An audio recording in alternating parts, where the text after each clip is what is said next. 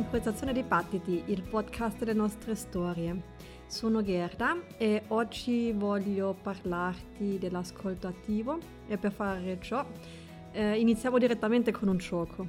Quindi prendi un foglio e una penna e sul foglio disegni ehm, tre punti orizzontali e sotto ognuno di questi punti devi disegnare altri due punti in verticale. Quindi alla fine hai per ogni riga tre punti e per ogni colonna tre punti. E ciò che devi fare con questi punti è unirli. Devi unire tutti e nove con quattro segmenti senza mai alzare la penna dal foglio. Quindi dove finisce un segmento deve iniziare l'altro. E per fare ciò hai 5 minuti di tempo.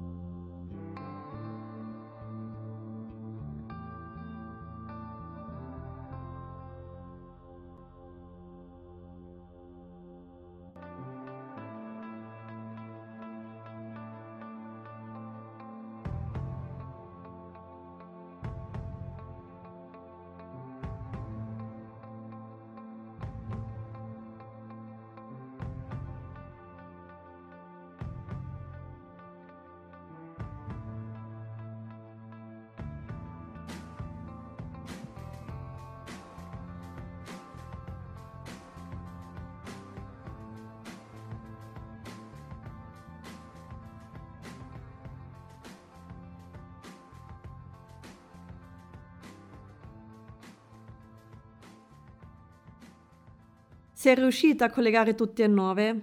No? Non ti preoccupare, come vedremo più avanti è normalissimo non riuscirci. Invece ci sei riuscito? Allora, congratulazioni perché sei ufficialmente un out of the box thinker. Però se non ci sei riuscito, non ti preoccupare perché solitamente non ci si riesce, va bene? Però andiamo ora a vedere un attimino la soluzione e per vederla disegna insieme a me. Allora, iniziamo dal punto più in basso a destra e lo colleghiamo con il punto centrale e il punto in alto a sinistra. Ok? Questo è il primo segmento. Poi dal punto in alto a sinistra passiamo con la linea verticale in giù fino al punto in basso a sinistra. Arrivata a quel punto però dobbiamo andare leggermente oltre questo punto. Ok? E poi da quel nuovo punto di riferimento che abbiamo appena creato colleghiamo il punto centrale in basso e il punto centrale a destra, ok? E anche qui andiamo oltre e facciamo una linea come se in alto, alto a destra ci fosse un quarto punto, ok? E da questo immaginario quarto punto invece si arriva a sinistra collegando gli ultimi due punti rimasti, che sono il punto in alto a destra e il punto centrale in alto. Ecco qui, questi sono i nostri segmenti e la soluzione è questa. Se la spiegazione non ti è stata troppo chiara, che potrebbe essere, mi sono impegnata ma è difficile, trovi sia il gioco che eh, anche la soluzione sul, sul, canale Instagram, Facebook o anche su YouTube, ok? Sarà la prima cosa che posto per, per, per dare la soluzione, per non lasciarti sulle spine. Ora ti chiedi probabilmente che cosa c'entra l'ascolto con questo gioco. e c'entra perché spesso mentre ascoltiamo non usciamo dal quadrato immaginario che vediamo in questi nove punti. E perché non usciamo dal quadrato immaginario? O meglio ancora, perché vediamo un quadrato? Questo ci spiega la professoressa Marianella Sclavi nel suo libro che si intitola Arte di ascoltare i mondi possibili, come si esce dalle cornici di cui siamo parte. E da quel libro ho preso tutti gli esercizi e esempi che poi trovi strada facendo questo episodio. E lei dice che non usciamo dal quadrato perché ci provoca ansia questo questa uscita, ci sembra quasi pericoloso, inutile o anche ridicolo, perché l'uscire dal quadrato sembra mh, mm, quasi illogico una soluzione non prevista e pensandoci bene sembra quasi come se il non uscire dal quadrato sia proprio una regola del gioco. E sono proprio le regole del gioco che la professoressa Sclavi chiama cornice, cornici. Ma da dove vengono questi cornici? Oppure, posto la stessa domanda in modo diverso, perché vediamo in questi nove punti un quadrato? Allora, vediamo un quadrato perché è una forma geometrica molto presente nella nostra cultura. La professoressa Sclavi ipotizza che se in una tribù il segno religioso predominante sarebbe una X con sopra una linea della sua stessa ampiezza e a sinistra dalla X una linea della sua stessa altezza, allora la popolazione che ha come segno predominante questo segno vedrebbe in, se- in, in questi nove punti non un quadrato, ma proprio questo segno um, religioso e unirebbe i punti in base a questo per creare questo, questo segno. Quindi noi siamo abituati nella nostra quotidianità di vedere, di pensare entro questi segni culturali che sono molto presenti nella nostra vita e anche nella nostra esperienza in generale. E quindi per poter risolvere l'esercizio dei nove punti dobbiamo uscire dalla nostra cornice, quindi dobbiamo cambiare le regole del gioco quelle che sono implicite e tutte le regole o premesse implicite che vengono accettate da noi comunemente, come comunemente dato, consistono in realtà in convinzioni che noi, come parte integrante di una data cultura, non mettiamo più in dubbio.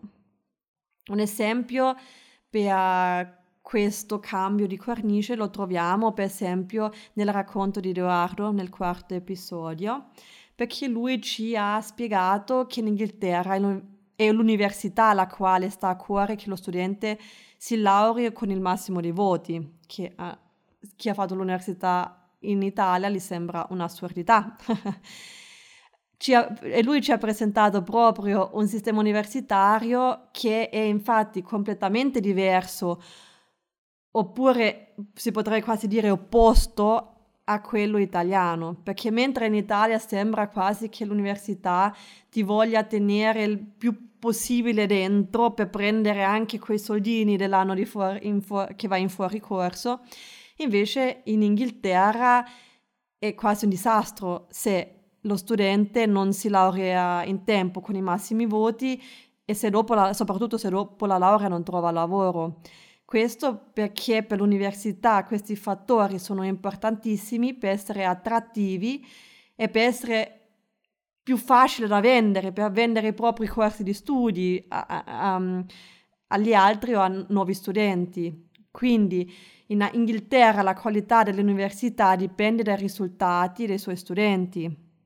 Una cornice completamente diversa da quella in Italia. Quindi questo è per esempio un esempio del, di come si può cambiare cornice.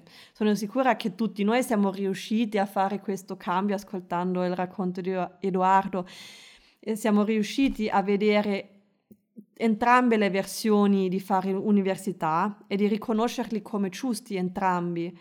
Anche, e anche se probabilmente il racconto di Edoardo ci ha fatto sentire in imbarazzo, abbiamo sicuramente accolto questo imbarazzo e abbiamo accettato consapevolmente che c'è e abbiamo cambiato, accettato consapevolmente questo cambio di cornice. Perché è proprio ciò che fa un bravo ascoltatore, come vedremo ora strada facendo in questo episodio. Ma prima di iniziare ehm, voglio presentarvi o presentarti le sette regole dell'arte di ascoltare che sono stati redatti da Marianella Sclavi nel suo libro, che sono diciamo delle linee guida per, per ricercatori, per come fare ricerca qualitativa. Um, ma queste regole ora io li adatto all'uso quotidiano, ok? Quindi ti, per iniziare ti leggo queste sette regole e poi ne parleremo. Allora, le, la prima regola è non avere fretta di arrivare a delle conclusioni. Le conclusioni sono la parte più fermiera della ricerca. La seconda regola, quel che vedi dipende dal tuo punto di vista. Per riuscire a vedere il tuo punto di vista, devi cambiare punto di vista. La terza regola. Se vuoi comprendere quel che un altro sta dicendo, devi assumere che ha ragione e chiedergli di aiutarti a vedere le cose e gli eventi dalla sua prospettiva. La quarta regola è le emozioni sono degli strumenti conoscitivi fondamentali se sai comprendere il loro linguaggio. Non ti informano su cosa vedi, ma su come guardi. Il loro codice è relazionale e analogico. La quinta regola. Un buon ascoltatore è un esploratore di mondi possibili. I segnali più importanti per lui sono quelli che si presentano alla coscienza come al tempo stesso trascurabili e fastidiosi, marginali e irritanti, perché incongruenti con le proprie certezze. La sesta regola. Un buon ascoltatore accoglie volentieri i paradossi del pensiero e della comunicazione. Affronta i dissensi come occasioni per esercitarsi in un campo che lo appassiona, la gestione creativa dei conflitti. Regola 7. Per divenire esperto nell'arte di ascoltare, devi adottare una metodologia umoristica. Ma quando hai imparato ad ascoltare, l'umorismo viene da sé.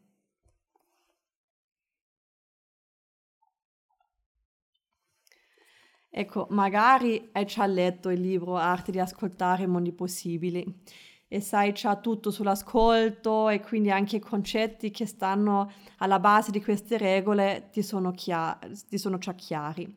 Se è così, non, asca- non ascoltare oltre perché non ti dirò niente di nuovo. Però forse mi vuoi anche ascoltare per un piccolo riba- ripasso di ciò che dice la professoressa Sclavi. Altrimenti, se ti sembra tutto ancora un po' oscuro, rimani ancora con me e ti spiegherò in modo più pratico possibile che cosa intende Maria Nella Sclavi con queste regole e anche come possono essere applicate nella nostra vita quotidiana per avere delle buone conversazioni, per avere delle relazioni più di qualità, diciamo. Però prima di iniziare eh, voglio voglio vedere un attimino che cosa caratterizza una buona conversazione. E una buona conversazione, scrive Maria Nella Sclavi, è un gioco aperto. Quanto più valorizziamo e rendiamo intelligenti i nostri interlocutori, tanto più mettiamo in risalto anche la nostra intelligenza. In una buona conversazione non ci sono vincitori e vinti, o si vince tutti o nessuno. Due conversazioni possono svolgersi allo stesso modo, ma buona è soltanto quella in cui i contenuti, i valori, gli stimoli trovano spazio, motivo e collocazione in un gioco finalizzato al, suo, al solo divertimento, ossia nella forma dello scambio verbale con le caratteristiche e le regole che lo determinano. Quindi in un buon gioco nel quale ci si diverte, non si ha fretta a arrivare a delle conclusioni, no? Solitamente no. E come influenza però la nostra fretta di arrivare a delle conclusioni il nostro modo di ascoltare? Allora anche questo lo sperimentiamo con un altro gioco. E per questo gioco ti racconto una storia, ok? La Terra sta morendo. Unica possibilità di salvezza è una navicella spaziale con sei posti che sta per partire in, per un altro pianeta. La Terra sta morendo. L'unica possibilità di salvezza è una navicella spaziale con sei posti e questa navicella sta per partire per un altro pianeta. Intorno alla navicella vi sono dieci persone che aspirano a partire e tu ti trovi nella posizione di dover scegliere le sei persone cap- che partiranno e costruiranno il primo nucleo di una nuova civiltà. Di loro sappiamo pochissimo, in realtà quasi niente, e tuttavia sono queste le passi sui quali devi scegliere e anche rapidamente, altrimenti nessuno rimarrà in vita. Quindi non ti sentire la pressione addosso, assolutamente. e per ogni candidato devi decidere se parte o no e puoi anche giustificare in poche parole la tua scelta. E le informazioni eh, che abbiamo sui candidati sono le seguenti. Primo candidato, militante nero. Secondo, poliziotto con fucile. Terzo candidato, atleta. Quarto candidato, architetto. Quinto, cuoca. Sesto candidato falegname cieco. Settima candidata dottoressa. Ottava candidata prostituta. Nona candidata ragazza di 16 anni incinta. E il decimo um, candidato sacerdote. Inutile fare domande. Questo è tutto quel che sappiamo. Hai 10 minuti di tempo.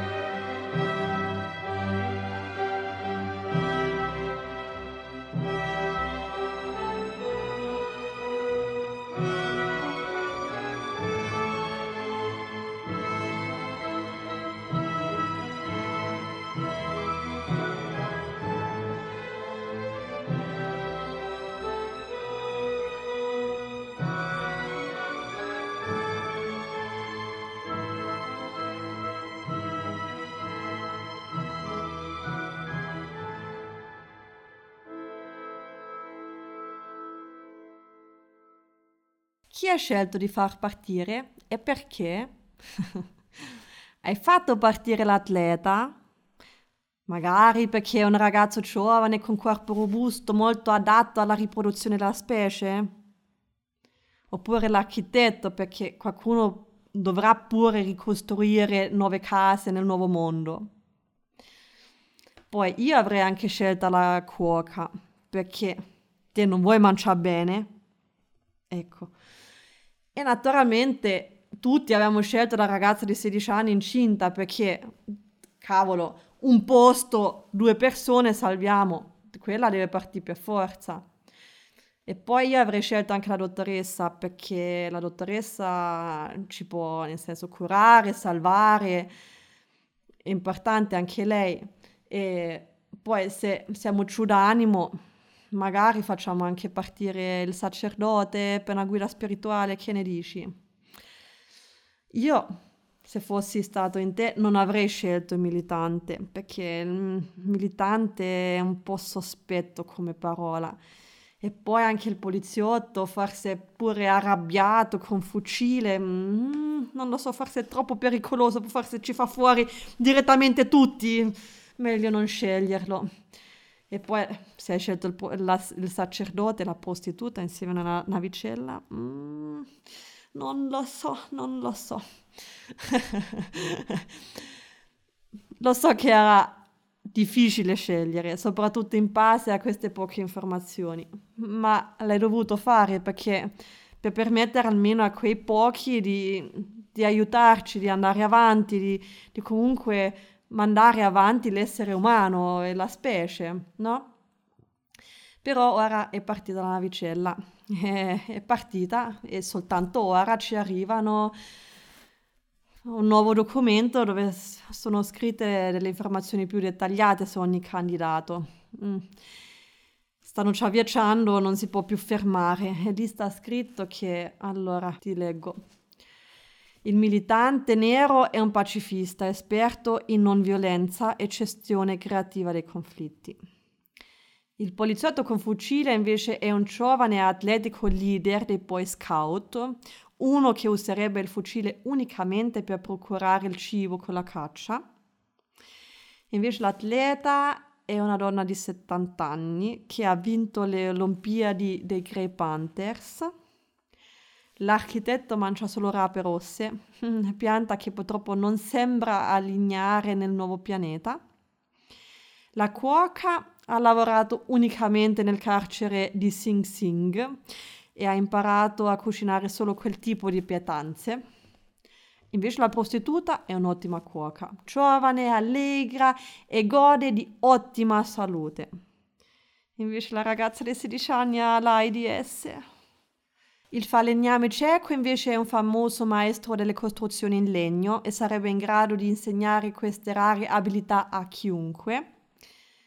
La dottoressa è laureata in Lecce e dirigente, dirigente della pubblica amministrazione, il sacerdote e il capo di una setta fondamentalista.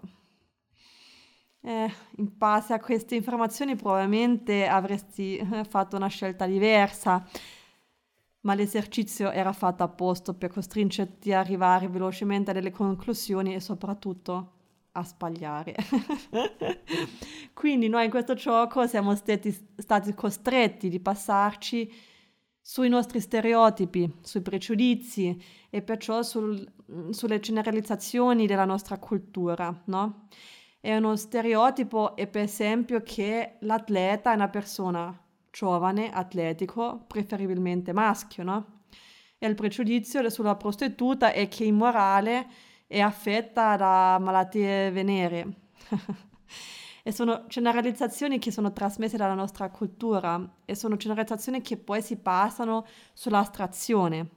E l'astrazione è quello che ci aiuta nel capire perché un tavolo è un tavolo, perché esistono tavoli di diverse forme, tavoli con quattro, quattro gambe, um, quelli con una gamba centrale, quelli tondi, quelli quadrati e comunque noi tutti sappiamo che questo è ta- un tavolo. E perché lo sappiamo? lo sappiamo grazie all'astrazione di caratteri comuni a una pluralità di oggetti e sappiamo che tutti gli oggetti con questi caratteri sono dei tavoli. Quindi è l'astrazione di questi caratteri comuni che hanno questa pluralità di oggetti che ci fa capire che questo è un tavolo, ok? E ora dici sì, ma questa fretta di arrivare alle conclusioni e, e questa valutazione in base ai stereotipi, ai pregiudizi, non avviene così accentuata nella vita reale e soprattutto non quando parlo con gli altri, no? Ma invece non è così, perché noi non assorbiamo ciò che dice l'altro come una spugna senza alcuna lavorazione, ma noi stiamo in continuazione costruendo senso. Quindi mentre l'altro parla con noi, noi costruiamo il senso di ciò che sta dicendo. Lo stesso vale anche mentre noi parliamo, l'altro co- costruisce senso, è l'altro che dà senso a ciò che diciamo, e anche se siamo stati chiari o no. Perché lo capiamo se siamo stati chiari naturalmente dalla sua relazione o dalla reazione dell'interlocutore, ma prima della sua relazione noi possiamo solo tentare di essere comprensibile e di essere chiari. Quindi, come dice eh, Michael Partin, è l'ascoltatore, non il parlante, che determina il significato di, un, di un'enunciazione. Mentre nell'ascolto passivo abbiamo un'urgenza classificatoria e perciò l'interpretazione iniziale corrisponde a quella finale, nell'ascoltativo, che è il tipo di ascolto di cui ci stiamo occupando oggi, noi qui, nell'ascoltativo noi siamo aperti a nuovi mondi e all'uscire dalle proprie cornici, ok? E io ho anche sentito facendo le interviste che esisteva nell'intervistato spesso questa paura che l'ascoltatore dell'episodio avesse la, questa fretta di, di, di, di, classificarlo, quindi di diventare anche in un certo senso vittima dell'urgenza classificatoria. E questo l'ho avvertito maggiormente quando l'intervistato ammetteva che era credente o spirituale, come se questa ammissione facesse anche venire in meno tutto il lavoro e tutta la passione che queste persone mettono in ciò che fanno, o anche come se questa ammissione compromettesse tutto ciò che viene dopo, no? E perché avevano paura che dicendo questo poi dopo le venisse applicato direttamente una, un'etichetta da chi ascolta, no? In queste situazioni quindi è importante che l'ascoltatore, volendo essere un buon ascoltatore naturalmente, mette da parte le proprie certezze e rimane aperto al cambiamento di prospettiva. Quindi non dire, ah, ma questa è spirituale, non la voglio più ascoltare. Senti, perché tanto io con spirituali non ci voglio avere a che fare. Oppure dire, ah, e questo è chiesino, ma che ha da dirmi? Tanto non sa niente della vita, no? Ma di essere consapevole che ciò che ha detto l'altro ha... Mh, fatto, ha fatto nascere in me delle emozioni in riguardo alla, spiritu- alla spiritualità o anche al credo e di rimanere comunque curiosi su come vedono, vivono, percepiscono, esprimono l'altri queste cose e anche forse di farsi compre- sorprendere dal loro punto di vista e forse anche di capire di più come mai uno è spirituale, come mai uno è credente, perché è importante nella sua vita e come le ha aiutato in diverse situazioni della sua vita anche, no?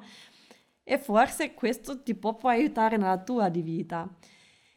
Però per semplificare questo rendersi conto delle proprie emozioni e anche come questi possono essere la chiave per aprire la porta per poter uscire dalla propria cornice, entrare forse in una cornice più grande o in un'altra cornice, Marianella Sclavi ci racconta nel suo libro una storia molto divertente che ora vado a leggerti.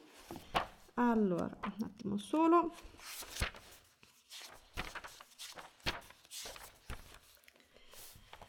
Allora, una signora italiana appena arrivata negli Stati Uniti si reca con il marito a fare una grande spesa in un supermarket. Quando escono il marito rimane a guardia del traboccante carrello mentre la moglie va a prendere l'automobile nel parcheggio. Giungendo con l'auto accanto al supermercato, la signora si accorge che molti, molti altri clienti con spese altrettanto voluminose hanno avuto la stessa idea. La coda arriva fino sulla strada dove sta già disturbando il normale fluire del traffico. C'è un bel po' da attendere. Il marito dà segni di insofferenza. Ma ecco l'idea geniale. Fra il supermarket e la strada cittadina che lo fiancheggia e sulla quale lei si trova in quel momento, c'è un marciapiede ampio e deserto, inutilizzato, dotato di uno scalino basso facilmente superabile. Non c'è alcun segnale di divieto né alcun pol- poliziotto. Senza pensarci sopra due volte, la signora porta l'auto sul marciapiede e fa cenno al marito di raggiungerla col carrello. Si sente fiera di se stessa. Ha individuato un modo pratico per togliersi di torno il più rapidamente possibile da un luogo troppo affolato. Ma ecco che improvvisamente tre anziane signore con dei pacchetti e l'espressione alterata le si avvicinano dandole della pazza e intimidandola di sospostare immedi- immediatamente la macchina. La signora italiana è stupefatta e profondamente risentita. La scena è talmente fuori da qualsiasi sua possibile aspettativa che l'unica cosa a cui riesce a ricollegarla è un incubo infantile.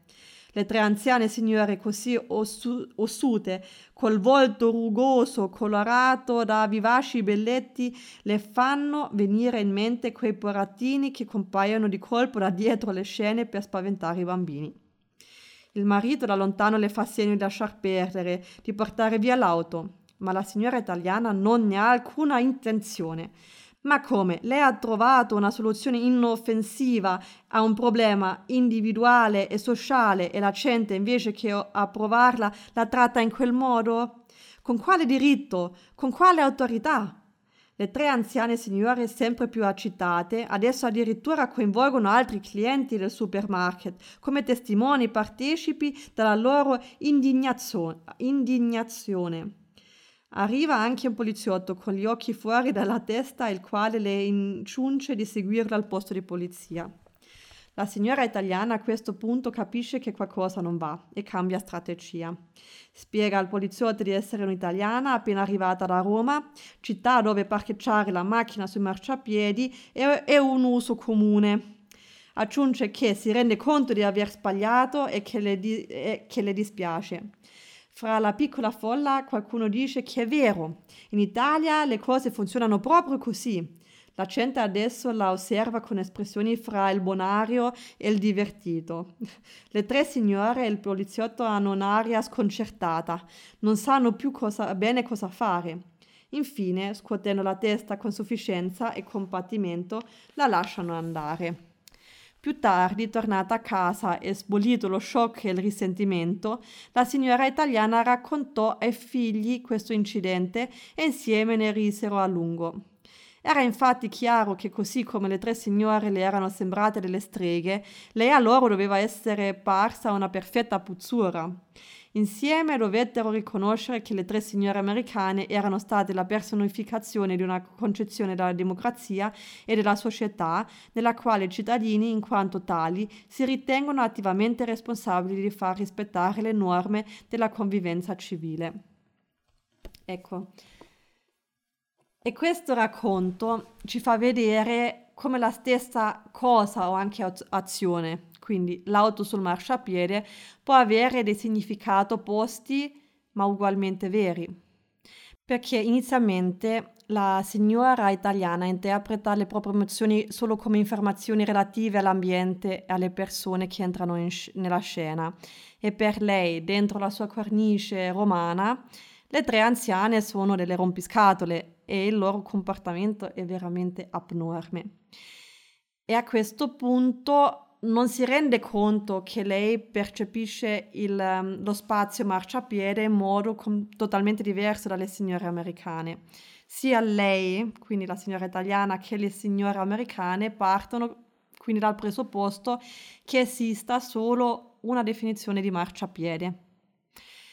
E perché partono da questo presupposto? Perché nella vita quotidiana tendenzialmente ci muoviamo proprio entro la propria cornice che diamo per scontato. Quindi um, l'unico modo per risalire al sistema delle premesse impli- implicite in base alle quali noi acciamo è metterlo in condizione di sbagliare, quindi di metterci in condizione di sbagliare. Per esempio, in questo esempio, mettere una signora italiana alla guida di una macchina negli Stati Uniti, no? Poi pian piano nella racconta abbiamo sentito come i piccoli segnali fastidiosi si accumulano sempre di più e poi culminano nell'arrivo del poliziotto. E in Italia sono proprio le autorità statali che garantiscono il rispetto delle regole e non i concittadini o in questo eh, caso le tre signore americane. No? E infatti la signora Sclavi scrive proprio che anche dicendo o chiedendo agli studenti all'università che vi aspettate se andate da una persona che perché c'è in doppia fila a dirgli di spostare la macchina perché è un comportamento vietato, dice che molti rispondono una coltellata. Ma comunque il poliziotto con la sua autorità riferitoli dallo Stato degli Stati Uniti conferma proprio la veridicità e la validità della cornice delle rompiscatole americane. E quindi a questo punto, anche preso un po' dalla paura, la signora italiana si rende conto di essere prigioniera della propria cornice. E inoltre fa un passo ancora più avanti, si rende conto che se non far entrare gli altri nella propria cornice verrà portato al, um, al posto di polizia oppure anche le, le verrà fatta una multa, insomma. E per fare tutto questo passaggio di cornice le aiuta proprio il pensiero analogico. Ma che cosa è il pensiero analogico? Voglio iniziare prima a spiegare che cosa non è, perché probabilmente è più facile capirlo. Quindi ci chiediamo prima che cos'è il pensiero analogico. E il pensiero analogico è quello tipico del linguaggio verbale che divide, che si divide in vero e falso, causa-effetto, ok? Quindi è un pensiero lineare che, si costrui- che costruisce proprio insiemi basati sull'astrazione, quindi che si passa sulle generalizzazioni di cui abbiamo parlato prima facendo l'esempio dell'atleta, de- del tavolo e della prostituta, ok? E il codice analogico invece è il contrario, perché è il linguaggio tipico, è tipico del linguaggio non verbale, dove nel primo piano c'è la relazione, quindi il contesto. Un buon esempio per questo codice analogico sono gli animali domestici che, fanno, che spesso fa, si fanno capire meglio degli esseri umani e loro proprio utilizzano questo codice analit- ana- analogico come anche Roberta nei suoi disegni, nei suoi fumetti e nel eh, codice anal- analogico la compressione si basa proprio sul contesto e sulla re- relazione. Quindi per pensare in termini analogici devo ascoltare le mie emozioni, i quali mi informano sulle regole dei rapporti tra me e l'ambiente. Quindi, essendo consapevole delle proprie emozioni e come sono cambiate nel corso dell'interazione aiutano alla signora italiana a vedere che il proprio punto di vista è corretto come lo è anche il punto di vista delle tre signore americane. Quindi vede che entrambi hanno ragione e quindi inizia a pensare come il giudice saccio che ascolta il primo litigante con grande concentrazione e attenzione e hai ragione, gli dice. Poi ascolta il secondo e hai ragione, dice anche a lui. Poi si alza uno nel pubblico e dice, Eccellenza, non possono avere ragione entrambi. E il giudice ci pensa sopra un attimo e dice, hai ragione anche tu. e pensando così, la signora anche inizia a ridere di se stesso, perché riconosce che abbiamo ragione entrambi e non possiamo avere ragione entrambi. E solo in questo modo è possibile poi risolvere la situazione, con un approccio quindi umoristico, ridendo di se stesso con gusto. E anche se ripensiamo ora alla storia della navicella, abbiamo provato lo stesso umorismo che Maria nella Sclavi narra in questa storia, nel senso dopo aver saputo i dettagli dei candidati per la ripopolazione di un nuovo pianeta, la nostra reazione sicuramente era una risata. e questa risata può essere interpretato come un sollievo di poter ridere della propria precedente rigidità e anche dell'essersi lasciato catturare da uno, ritenuto l'unico esistente, dei modi, molti modi possibili di inquadrare gli eventi. Perché anche in fondo le battute non fanno altro che capovolgere quel nostro modo iniziale di vedere le cose. Quindi una battuta è soltanto tale quando il suo esito è diverso da quello che noi abbiamo previsto o che ci siamo aspettato, no? Quindi si potrebbe dire che l'umorismo e le barzellette sono uno dei modi più piacevoli per rompere le nostre certezze e le nostre credenze e anche forse di toglierci la paura di entrare in un campo minato di incertezze e insicurezze, no? Ma anche importante che una barzelletta o l'umorismo funziona solo se assumiamo che anche l'altro ha ragione, no?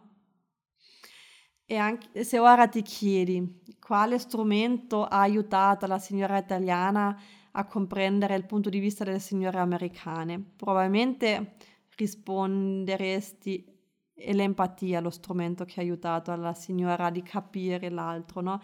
Perché spesso, tante volte ci viene detto che per vedere le cose, gli eventi dalla prospettiva di un altro dobbiamo essere empatici.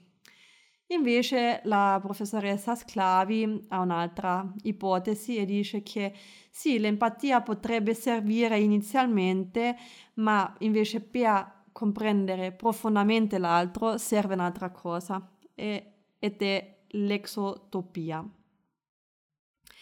E l'exotopia prevede di riconoscere continuamente l'altro come portatore di una prospettiva autonoma altrettanto sensata della nostra e non riducibile alla nostra, ok? Così come dice Mikhail Pachtin, che dice che anche la comprensione non si può comprendere come traduzione da una lingua altrui nella propria, perché il senso comunque si svela nelle proprie profondità soltanto se incontra e entra in contatto con un altro altrui senso.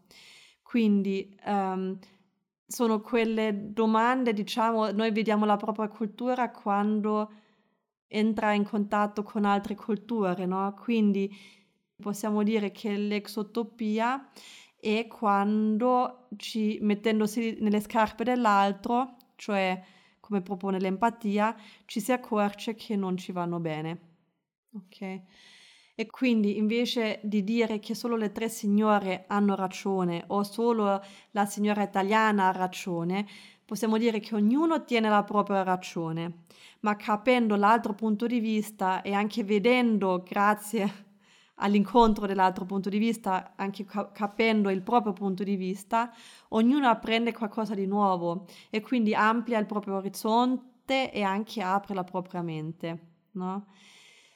ma per l'exotopia o anche per la comprensione del punto di vista dell'altro ci deve essere un impegno collaborativo tra i parlanti e un impegno collaborativo uh, prevede per esempio di sopprimere temporaneamente quei parti dell'enunciazione dell'altro che non si sa in quel momento che farci oppure anche di rimandare l'interpretazione affinché non si ha indizi a sufficienza. Ma per interpretare il detto non facciamo riferimento soltanto a ciò che ha detto naturalmente, ma soprattutto anche a ciò che non ha detto, passandoci sulle nostre cornici culturali.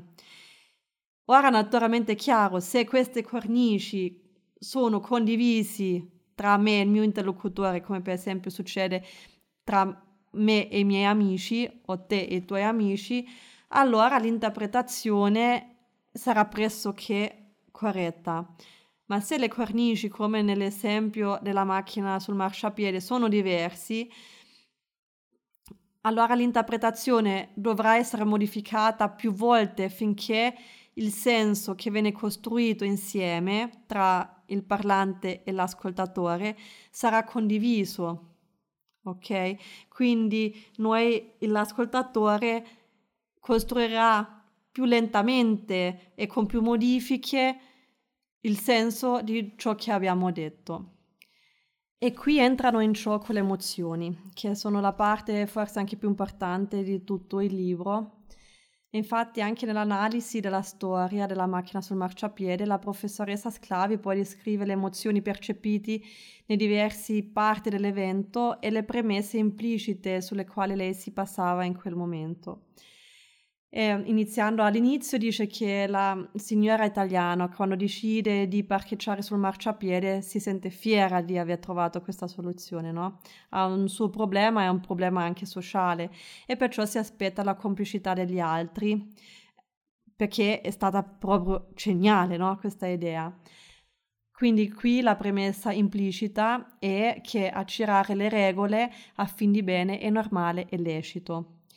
Invece di essere però complici, le tre signore anziane poi aggrediscono la signora italiana e quella si sente sorpresa e spalordita. E infatti accisce a quella cornice italiana che, che, dice che i concittadini devono pagare fatti propri, no? fatti loro. E quando le tre signore poi iniziano a dirle che cosa deve fare, si sente pu- proprio personalmente aggredita e-, e dentro di lei proprio nasce quel sentimento di ribellione che dice io non mi faccio trattare come una bambina, no?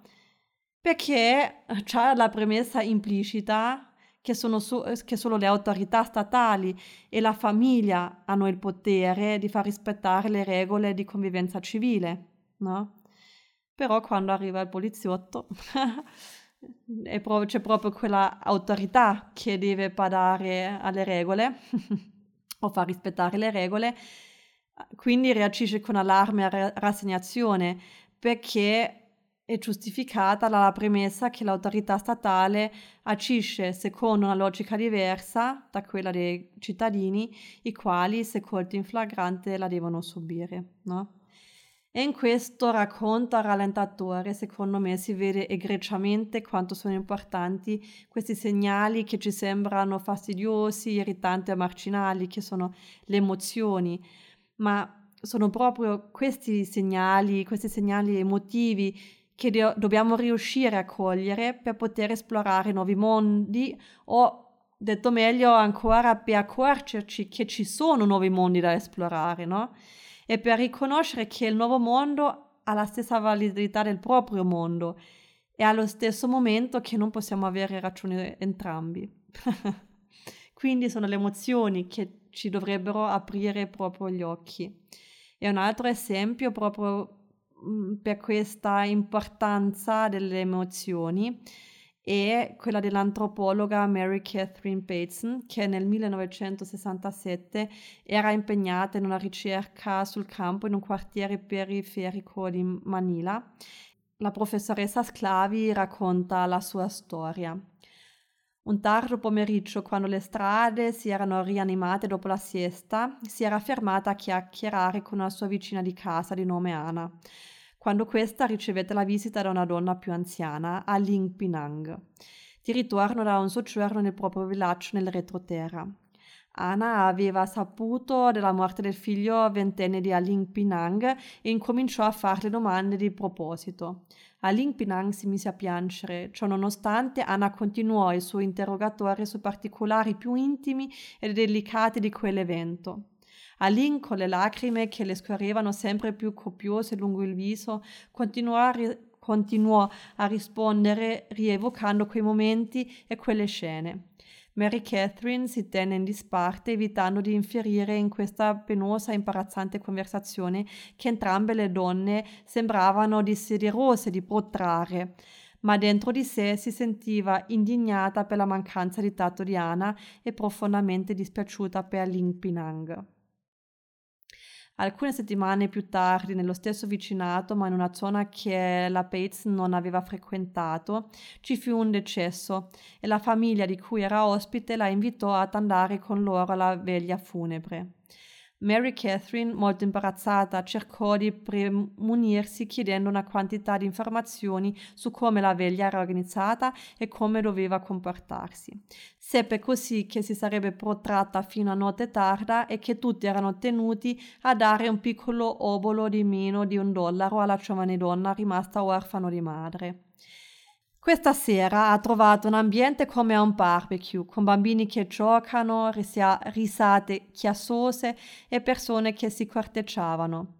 Lei percepiva un senso di sconforto e di spaesamento nel trovarsi in mezzo a gruppi di adolescenti impegnati in rumorosi giochi di parole a pochi metri dal cadavere e dalla famiglia in lutto. Poiché era stata informata, sapeva come comportarsi, ma i suoi sentimenti rimanevano in contrasto con i suoi comportamenti. I sentimenti che corrispondono a modi abituali di inquadrare gli eventi non sono cambiabili a comando. E in questo caso la Bateson aveva diverse opzioni di come interpretare questa scena, sia la prima che la seconda. Poteva condannare Anna o tutti gli altri partecipanti alla veglia per il loro mancato tatto, guardando la situazione solo dal proprio punto di vista, oppure poteva condannare se stessa perché non sapeva comportarsi in modo corretto, oppure anche dire che non voleva partecipare alla veglia perché si sentiva troppo in imbarazzo. Invece lei ha scelto, diciamo, una terza via e si potrebbe dire che è la via dell'ascolto attivo. E quindi ha scelto di accogliere questo imbarazzo e lo sconforto e di riconoscere che queste emozioni erano legate al suo punto di vista e che erano delle informazioni preziose sul proprio punto di vista e quindi su come guardava e interpretava il mondo. E che allo stesso momento però erano anche delle informazioni importanti sulle differenze tra il suo e sull'altrui punto di vista. Perché, come scrive la Mary Catherine Bateson stessa, Ogni persona è calibrata dall'esperienza quasi come uno strumento di misurazione delle differenze, così che il disagio è fonte di informazioni, punti di partenza per nuove forme di comprensione. Quindi è proprio quella sensazione che dovrebbe, dovrebbe, essere il punto di difesa. E perciò noi dobbiamo imparare a non andare subito in difesa quando incontriamo qualcosa di nuovo o quando ci sentiamo imbarazzo o quando percepiamo altre emozioni sgradevoli, ma dobbiamo imparare a riconoscere queste emozioni come dei segnali che ci indicano la via per ascoltare diversamente, per andare avanti nella conversazione, nell'interazione, per andare all'esplorazione infatti di mondi, di nuovi mondi possibili. E questo è un e a questo punto però è anche molto importante ricordare che noi non siamo i nostri moti emozionali, ok? Perché noi siamo in grado di provare dell'emozione sulle nostre emozioni in primo grado, quindi di instaurare un di- dialogo con le nostre emozioni. E noi noi quindi non siamo le nostre emozioni, ma noi siamo il tipo di dialogo che noi instauriamo con i nostri modi emozionali e lo stile con il quale, quale li gestiamo. Quindi dobbiamo imparare a utilizzare delle ri- pause riflessive per non reagire a ciò che succede o a ciò che sentiamo, ma per agire. Quindi Sentire l'emozione, osservare la situazione e decidere consciamente come vogliamo agire in quel momento senza reagire a ciò che è successo. Perché come ci ricorda anche la Maria nella Sclavi, le persone più propense a provare invidia benigna provano l'invidia maligna, ma sanno osservare al rallentatore e al microscopio i propri modi emozionali e instaurare con essi un dialogo. Ok? Questo voglio ricollegare all'esempio che ci ha fatto la dottoressa Mazzieri nel ventesimo episodio. Lei ha detto che, eh, per esempio, la bambina mi ha aggredito un cane nero e grosso e da lì ho paura dei cani. Da grande poi vado a fare una passeggia- passeggiata in una strada buia e vedo qualcosa di nero e grosso in terra e quindi mi preparo alla fuga. Poi però riconosco andando avanti che è un sacco dell'immondizia, ok? In un primo momento, quando ho visto il sacco di immondizia e l'ho interpretato come un cane. Che cosa ho fatto? Io ho preparato il mio corpo a ballare la danza della paura. Quindi il grosso e nero sacco dell'immondizia che io vedevo come cane era un invito a ballare la danza della paura. E io, riconoscendo, andando avanti, che non era un cane, ma era un l'immondizia, ho rifiutato l'invito. E questo ragionamento del ballo, della danza, vale non soltanto per uccelli naturalmente, ma per ogni conflitto. Perché ogni conflitto, ogni interazione è un invito a una danza. Perché anche le tre signore americane o il poliziotto hanno invitato la signora italiana a ballare la, la danza della delinquente, ma la signora italiana ha saputo cambiare danza non ti è molto chiaro, capisco. Ti voglio spiegare meglio. O mi voglio spiegare meglio perché, come abbiamo sentito prima, posso solo tentare di essere chiara. allora, facciamo un esempio più pratico. Allora, se qualcuno mi tira un pugno, non per sbaglio perché è caduto, ma proprio volutamente, io posso decidere se accettare l'invito ballando la danza offesa-difesa, oppure ballando la danza offesa-vittima, oppure, ed è ciò che propone proprio la gestione creativa dei conflitti, posso rifiutare l'invito disarmando l'altro con delle mosse spiazzanti. L'esempio naturalmente più eccellente o più bella per questo disarmare con le mosse spiazzanti è sicuramente eh, Gandhi con le sue proteste mm, pacifiche. Ma io voglio farti un esempio molto più pratico che riporta proprio di nuovo la Maria nella Sclavi nel suo libro ed è una situazione che probabilmente tutti abbiamo vissuto, nel senso tutti abbiamo vissuto quella quella situazione del colpo, colpevolizzatore, ok? E per questo anche quello te lo voglio leggere. Un attimo solo. Allora.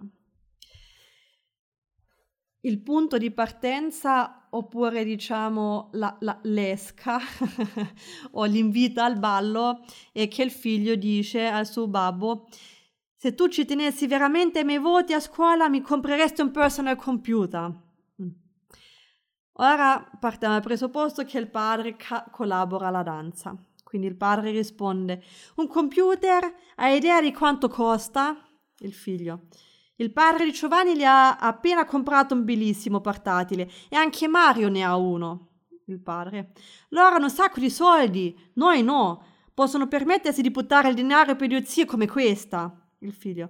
Ah, allora tu pensi che io sia un idiota e che i miei amici siano degli idioti. Forse tale padre, tale figlio. Il padre. Basta così, non ho intenzione di perdere tempo. Figlio. Parlare con me e perdere tempo. Bene, me ne ricorderò la prossima volta che mi rivolge la parola. Mm. Questa è la prima scena, ok? che il padre ha accettato proprio l'invito al, alla danza del corpo, colpevolizzatore e si è fatto colpe- colpevolizzare. Invece la seconda scena ehm, la, il padre non collabora alla danza e usa un'altra strategia. Quindi il figlio di nuovo. Se tu ci tenessi veramente ai miei voti a scuola mi compreresti un personal computer. Il presupposto di questo, nel senso l'esca di, di, questa frase è non ti sta a cuore come vado a scuola. È ciò che, effett- che in realtà vuole dire il bambino, va bene? O il figlio. E quindi il padre, avendo capito che cosa è il vero messaggio, risponde. Allora, quando è che ti è venuto in mente che a me non interessa se sei bravo a scuola? Il figlio, beh, certo non me lo dimostri. Gli altri padri hanno comprato ai figli dei computer e quando prendono i bei voti gli danno dei soldi extra per festeggiare con gli amici. A causa nostra non se ne parla neppure. Il padre. In effetti penso di essermi comportato da stupido. Non per quanto riguarda il computer, quello non possiamo davvero permettercelo, ma per quanto riguarda i tuoi voti a scuola. Sono cose che mi interessano moltissimo e da adesso in poi troverò il tempo per parlarne. Che ne dici? Ok.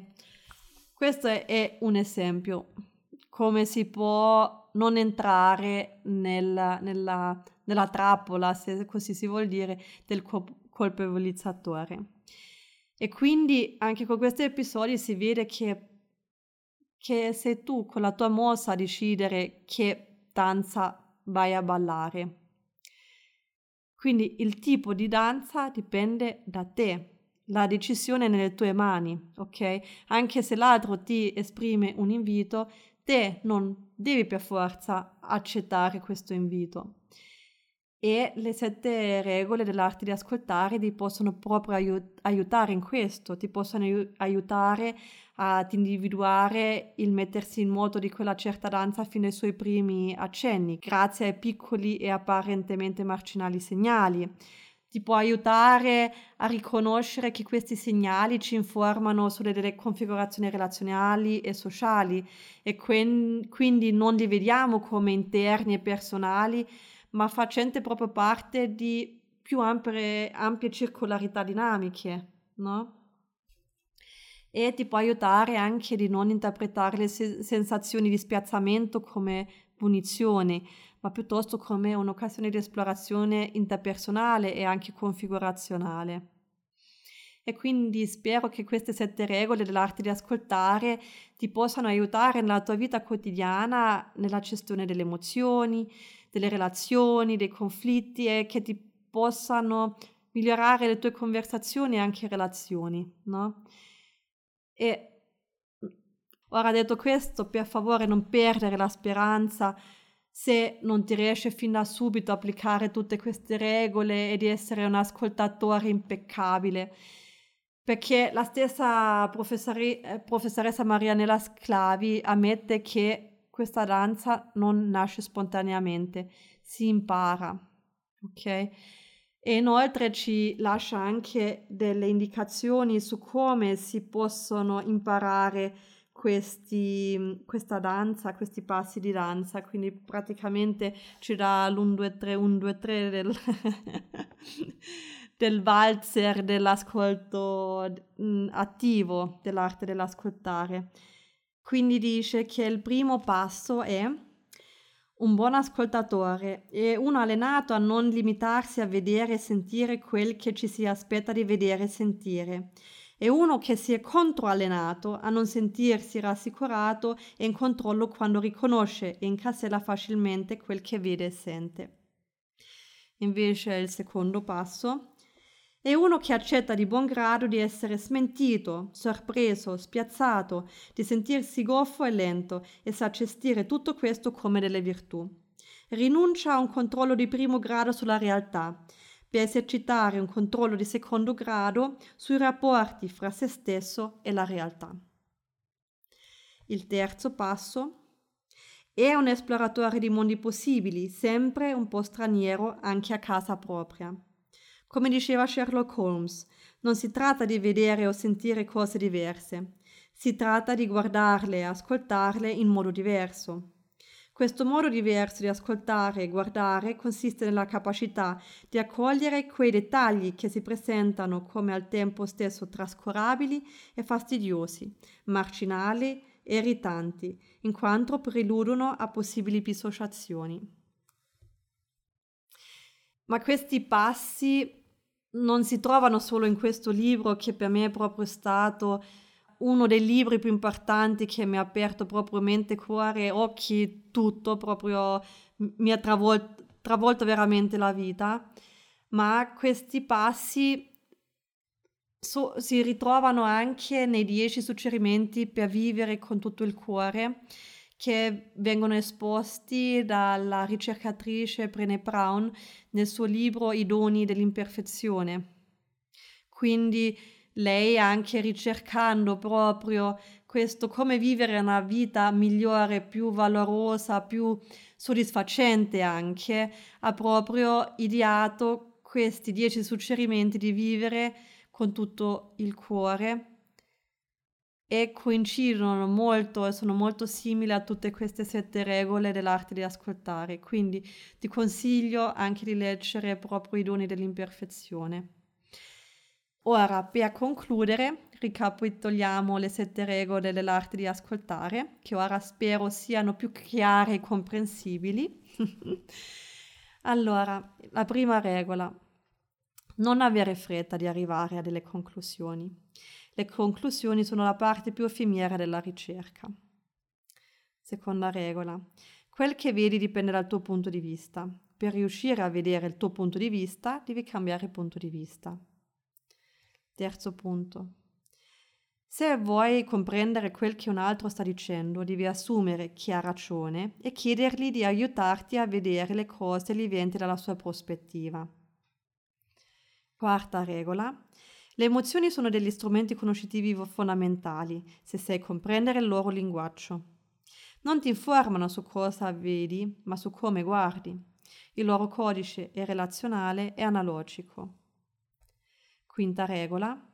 Un buon ascoltatore è un esperto di mondi possibili e i segnali più importanti per lui sono quelli che si presentano alla coscienza come al tempo stesso trascurabili e fastidiosi, marginali e irritanti, perché incongruenti con le proprie certezze. Sesta regola. Un buon ascoltatore accoglie volentieri i paradossi del pensiero e della comunicazione Affronta i dissensi come occasioni per esercitarsi in un campo che lo appassiona, la gestione creativa dei conflitti. Settima regola. Per divenire esperto nell'arte di ascoltare devi adottare una metodologia umoristica, ma quando hai imparato ad ascoltare l'umorismo viene da sé.